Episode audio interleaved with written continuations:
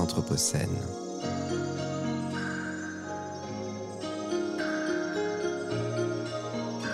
Les entretiens Anthropocène.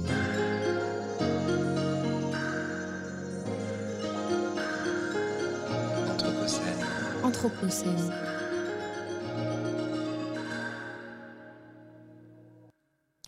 Bonjour. Hello, everyone. We're on air for the Anthropocene interviews. I am Rulan Verma, PhD student working on anthropogenic air pollution with E- École Urbaine de Lyon. Today we have here with us on the show Eric Klinenberg. He's a professor of social sciences and director of Institute for Public Knowledge at New York University. He's the author of the book Heat Waves, a social autopsy of disaster in Chicago.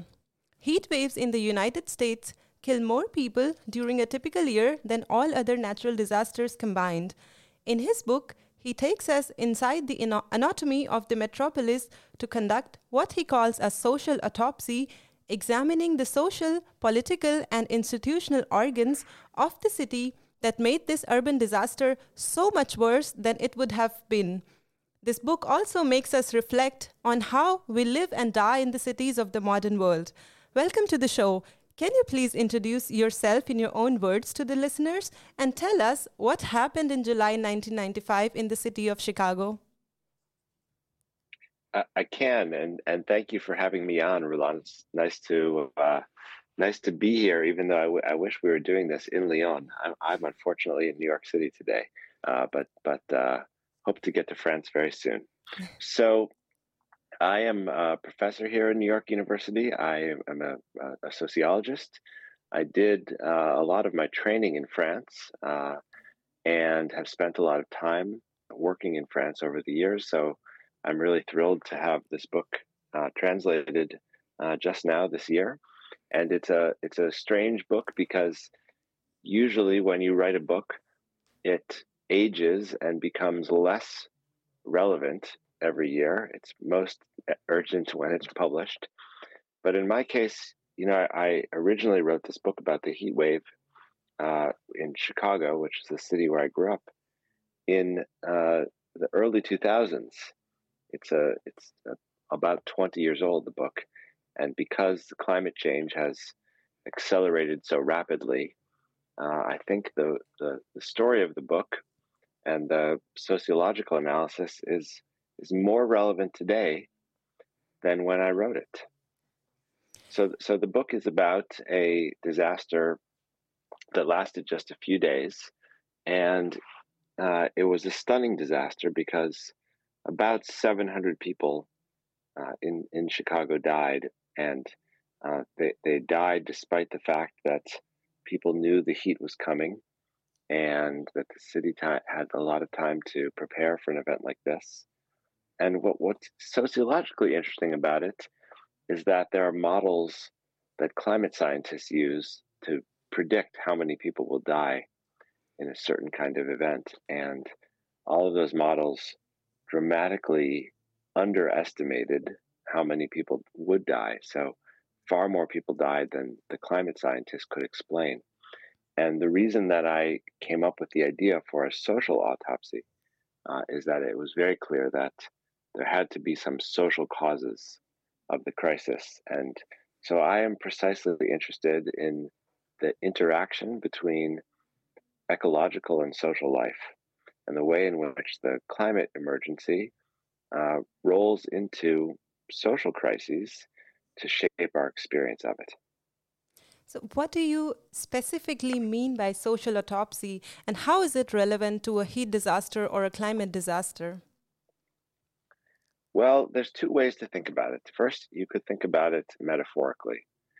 So, the autopsy is an amazing scientific technique where we have learned how to open up the body of an individual human being and uh, seek out the, the, the parts of the body, the organs of the body that break down and that cause death. So, if there's a mysterious death or a violent death, Uh, uh, uh, we have scientific professionals, medical examiners, or coroners, whose job is to physically open a body and to, and to diagnose that. And in fact, you know, much of our scientific approach to understanding who lives and who dies, and what you know, a heat wave or or in a coronavirus pandemic uh, is very individual, right? It focuses on the individual body.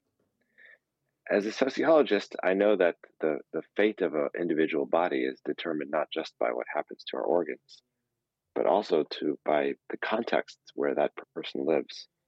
So social factors matter as well. And so as a metaphor, the idea of the social autopsy is to elevate yourself as a as an urban sociologist uh, and to get on top of the city and kind of open up imagine opening up the skin of the city and looking into the city as a system and trying to diagnose you know which organs which which social organs which institutions broke down and then why and by doing that we learn something i think very profound about the larger causes of, of death and devastation and suffering we we see the social as as much as we see the individual.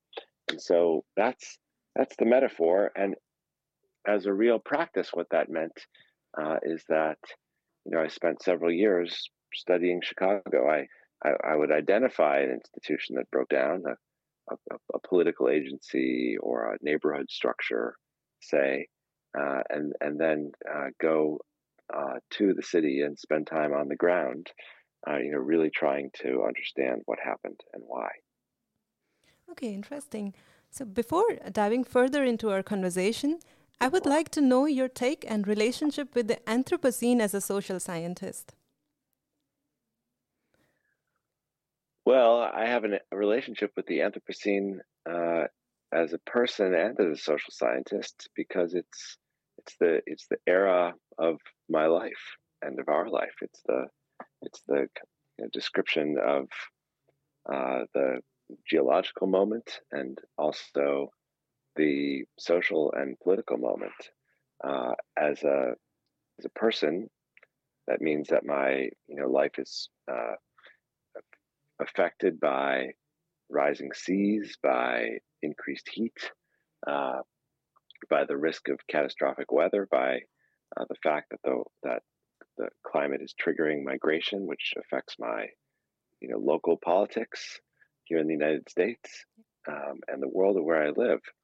It affects the way I think about my life as a parent of children who are you know, growing up on an earth that's different than the earth that I grew up on. And as a sociologist, since that's what you really asked about, the Anthropocene is significant because uh, it has changed the object of my research. It, it doesn't really make sense to study uh, the Anthropocene through what we used to call environmental sociology, because this the study of this object does not belong to a kind of subfield that specializes in the environment as something that's separate from you know cities or politics or race or class. Uh, the Anthropocene has has changed social life in general, and so as a sociologist, you know, I've I've written that we are essentially all doing sociology of climate change now. When, no, almost no matter what we study, the, the the action is being shaped by the relationship between uh, the the climate uh, and society, and and so for that reason, I think it's really important for us to to think about the, the, the fundamental ideas that shape the social sciences today. Hmm. So you just told us that your book has recently been translated into French. Congratulations.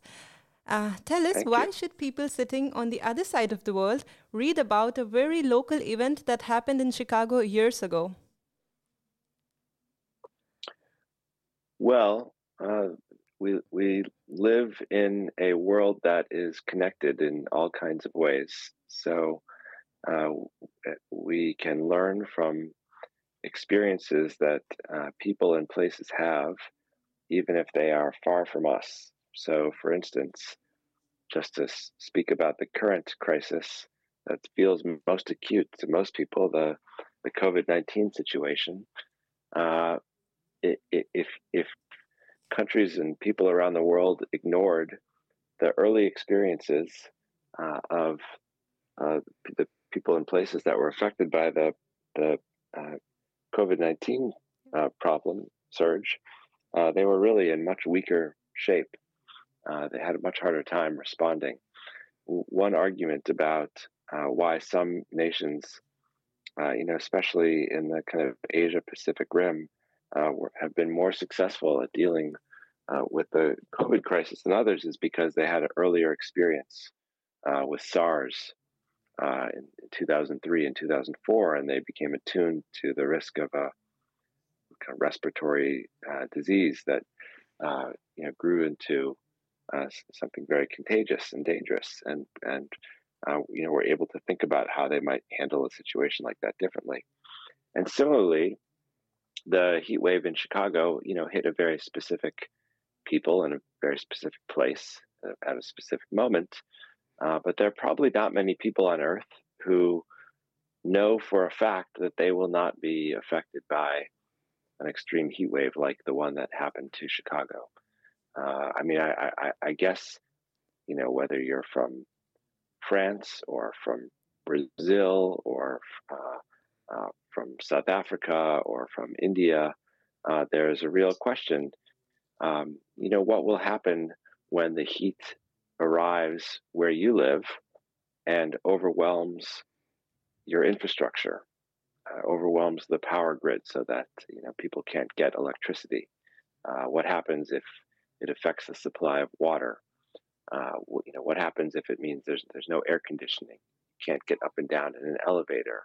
Uh, hospitals don't have the power that they need uh, to run for for many days. Um, what what what happens to people in uh, different neighborhoods? You know, people of different ages. Um, what happens to the, the, the food system? There are all these questions that uh, I think affect almost every place on Earth that has extreme heat. And one way we can think about this is to you know read science fiction. So uh, there's a wonderful new book by the science fiction writer uh, Kim Stanley Robinson called The Ministry for the Future that begins with a catastrophic heat wave in India where 25 million people die. Uh, and, and we can learn by through speculation. But what's interesting and I think and important about the Chicago case uh, is it's not speculative. It's a concrete and specific example of what happens to a city when it when the heat breaks it down. Uh, we see uh, which which people are most at risk. Uh, we see which institutions uh, are, are vulnerable. Um, we see how infrastructure and social infrastructure matters. And, and so I believe that uh, this story is a cautionary tale for everyone who's living in the, the Anthropocene. And, and I believe that means everyone who's listening to this conversation right now. So, I read your book, and as I understood from your book, that it is not only about a calamity, a natural disaster, or changing climate, climate, rather, it goes beyond. It tells us how our societies or cities are fractured, and the climate disaster exposes these fault lines. It addresses the plurality of issues which seemed singular and distinct at first, but are actually intertwined when seen with the help of right tools. Am I right in saying so? I think that's a very good description. So, yes, thank you for that. And then I also quote from your book that the model social science scholars uh, used to predict the human impact of extreme weather systems dramatically underestimated the mortality of the Great Chicago heat wave. Climate scientists and public health researchers acknowledged that social factors had made the disaster far more deadly than they had anticipated, but they lacked the tools to identify them. So, what were the specific scientific tools that you used for, for this research and to come up with this book eventually? Well, there are a few things. You know, first of all, there was a real puzzle uh, among epidemiologists and climate scientists about why so many people uh, died and, and, and also died alone. That was one of the really striking social facts about this catastrophe. Uh, hundreds of people uh, died very solitary deaths. And you know, epidemiology does not exactly have tools to explain how that happens. How how do you produce isolation socially? So the first chapter of the book looks very closely uh, at this phenomenon of, of social isolation. And to do that, you know, again, I, I went to Chicago and did uh, deep ethnographic work and as well as a lot of interviews and some uh, statistical analysis as well, looking at which which people and which places were most likely to get isolated and, and why. Uh, and you know, I, I learned that it's very different to. It's one thing to live alone, um, to outlive a spouse, or to be divorced and single, uh, um, or to never marry. Uh, but it's a very different thing to be isolated and I wanted to understand the, the production of isolation, where people are really uh, not spending considerable time with other people, where people uh, don't have uh, close uh, confidants, people they trust and can rely on, uh, people who w- will come and support them in a crisis. And you know, I, I, learned a number of things. You know, one of which is I, I hadn't understood when I started working on this book just how many people uh, live alone and are at risk for social isolation uh, in cities. And that was true in Chicago, but it's also true in a number of societies around the world. And one of the big surprises I learned from this part of the research is that it turns out that um, there's a gender to isolation. And, you know, intri- intriguingly, uh, women in the United States are significantly more likely to live alone than men and they're also much more likely to age alone. I guess that's not shouldn't be surprising because uh, women tend to outlive men, and so in a married couple, uh, a man and a woman, uh, w- you know, w- women tend to outlive their spouse by by years, and so you would think that because women are more likely to live alone they, and age alone, that they'd be more likely to be isolated. But in fact, the opposite is true. Women do, I learned from from research, a, a much better job on average than men in, in building and maintaining relationships uh, through their lives. And so men, while being less likely to age alone, are more likely to get socially isolated. And this really showed up in the heat wave mortality. I learned, you should know that, that, that men were actually far more likely uh, to, to die alone uh, in this isolated way, despite the fact uh, that they're less likely to age alone. And, and that, that, that was really stunning. And it, and it spoke to me about, uh, again, this uh, kind of interaction effect between the, the way uh, men in some places, not all, but certainly men in Chicago and perhaps men more, more generally in many Western societies um, have uh, leaned on, relied on women to organize a lot of the, the social life uh, in, in, families, friendship networks, and their relative inability to build and maintain networks means that they are less likely to get support when they need them. And so I, I found a lot of clusters of places where there are kind of these men's environments that uh, really valued uh, kind of hyper individualistic sensibility uh, that in fact put men at real risk of dying alone. So that that's just one example of you know, how I did sociological research to uh, try to solve a puzzle that other scientists weren't able to understand. This is so interesting to listen to, and I have many, many questions, which I think I won't be able to ask you in the next 10 minutes. So I'll prioritize some of my questions. So, uh, one very important question um, that comes into my mind is related to solidarity. So, you know, when um, I don't know how it has been for you to to talk about this topic, like what has changed because the acceptance to climate disaster has definitely become more. But most people still think of climate change as this doomsday scenario where there would be nothing left, or it's so far in the future that we don't need to think about it. However, in reality, extreme events are becoming an everyday thing, especially in the last two years when the whole world is already struggling with the pandemic. We have seen wildfires in Greece, heat waves in Canada, avalanche in India, sandstorm in China, flood in Germany, etc. Our mindset is also to think that an event happening elsewhere is not a cause of worry to us or that it is not caused or escalated by our actions. Through your book, we understand more scientifically that social connections and solidarity is actually the invisible barrier between life and death. Why do you think social solidarity is even more important now? Well, there's nothing like a, a, a, pandemic to remind us that our fate is linked to the fate of people around us, right? Uh, the idea that you as an individual control your fate, and if you you know do the right things, you'll be okay regardless of people around you, uh, is a fantasy, and I think the pandemic has really laid that bare. So, you know, we we know, for instance, that in a heat wave, if you are older, if you are frail, uh, if you are sick, uh, if you are isolated, and you're, and you're indoors, uh, no one comes to knock on your door and check in on you. You are at significantly greater risk of dying. Heat is pernicious in that way, where you, you actually lose your capacity to recognize that your body is in trouble. You, your, your body does not necessarily signal to you that you're sick when you're suffering from heat related illnesses, which is one reason why the, the social mechanism for re- preventing a heat death is so simple, right? It's just a, a simple knock on the door or a visit so that someone can expose you to water. So that's the, in some ways, the most simple act of solidarity, right? To knock on a door and check in on a neighbor or a friend or a family member.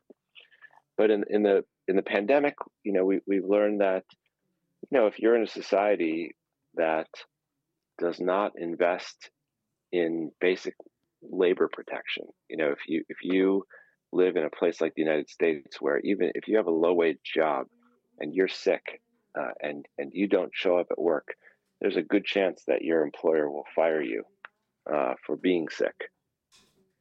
You will you what you'll do is you'll come to work even when you're sick and and that's routine we know from many studies that americans will go to work even when they're sick and that's not good anytime but when you have a deadly pandemic yep.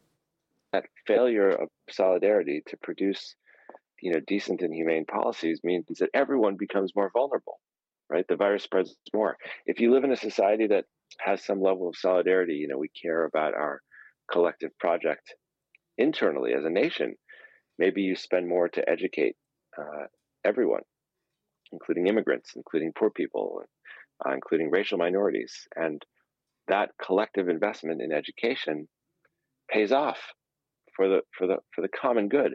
But if you live in a society like like mine in the United States, where there's low solidarity and we don't spend much on public education, then when you have a terrible pandemic that comes, many people can't tell the difference between a new coronavirus and the ordinary flu. And so when the government says, you know, you should wear a mask or you should stay indoors or you should stay physically distant, it doesn't make any sense. It, it feels wrong. And, and, and then again, uh, you know, we see things fall apart. There's another example of, of why we, we need solidarity at a national level. And then we could even say when it comes to climate change in the Anthropocene, if we don't have solidarity as a species, we have very little chance of dealing with the, the climate crisis because you need some kind of coordinated policy action that goes across nation states, right? It has to be, you, you have to have solidarity across nations and groups because, you know, neither France nor uh, England nor China nor nor Russia nor the United States can solve the climate problem on their own. Yep. It, it only comes from coordination. I, I didn't wanted to ask you about COVID because there are so many conversations going on. But one phrase that strikes my mind with our conversation is social and then social distancing when we use the word social again and again. You are a social scientist. I personally feel that it should have been physical distancing or something else, but that is how casually we use the word social. Everyone, no matter which language we speak, uses this phrase social distancing these days. What do you think of this? What impact would just using this vocabulary will have? Well, maybe you know this that uh, in in March of 2020, at the very beginning of the pandemic, uh, I wrote a an article for the New York Times making exactly this point uh, that social distance is the the wrong concept. That what, what we what we what we really want uh, in a crisis is physical distance. You know, what you want in a pandemic is physical distance, and you want social solidarity. Social distance says, you know, the way to so- survive is to lock yourself indoors. You know, stay stay at home, go into your room, uh, you know, take care of yourself and maybe your family members, but let uh, let everyone else handle their own situation. And of course, this is precisely the opposite of how you survive any kind of crisis. So I wrote in in March of 2020, the real message needs to be physical distance, social solidarity. And w- what a what a profound difference uh, it would have made uh, if we had emphasized that from the beginning. Instead, I think you know we we referred to social distance in this very kind of vague, antisocial, uh, divisive way, and I think that has hurt us around the world. Yeah, that, that makes me worry that, you know, we continue to use this vocabulary that we, you know, we don't define this word social anymore in its real sense. And that worries me a little bit. Um, but so it's the end of our conversation. So I would like to ask you uh, why do you think if it is uh, important to have multidisciplinary and interdisciplinary approaches, like how it came out of your book, and um, how can you give us some example of a project that emerged out of any interdisciplinary actions where social sciences were combined with um, with other sciences to mitigate and impact, uh, adapt to climate change?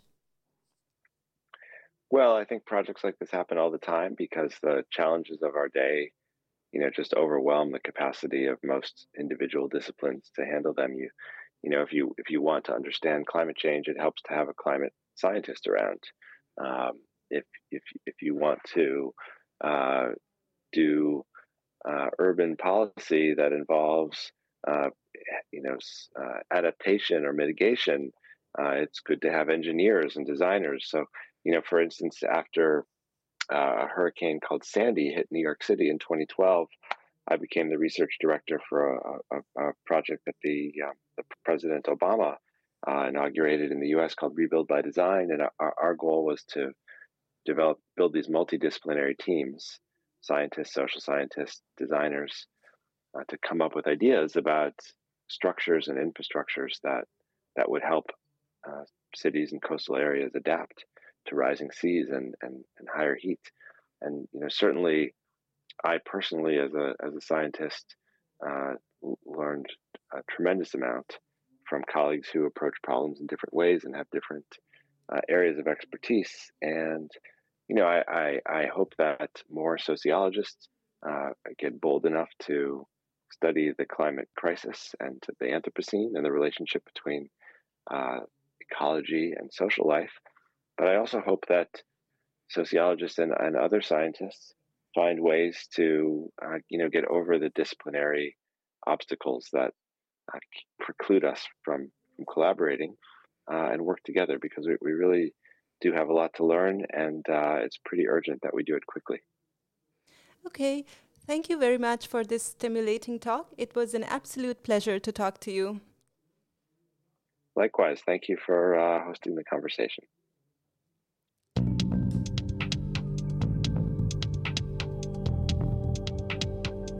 Les entretiens Anthropocène.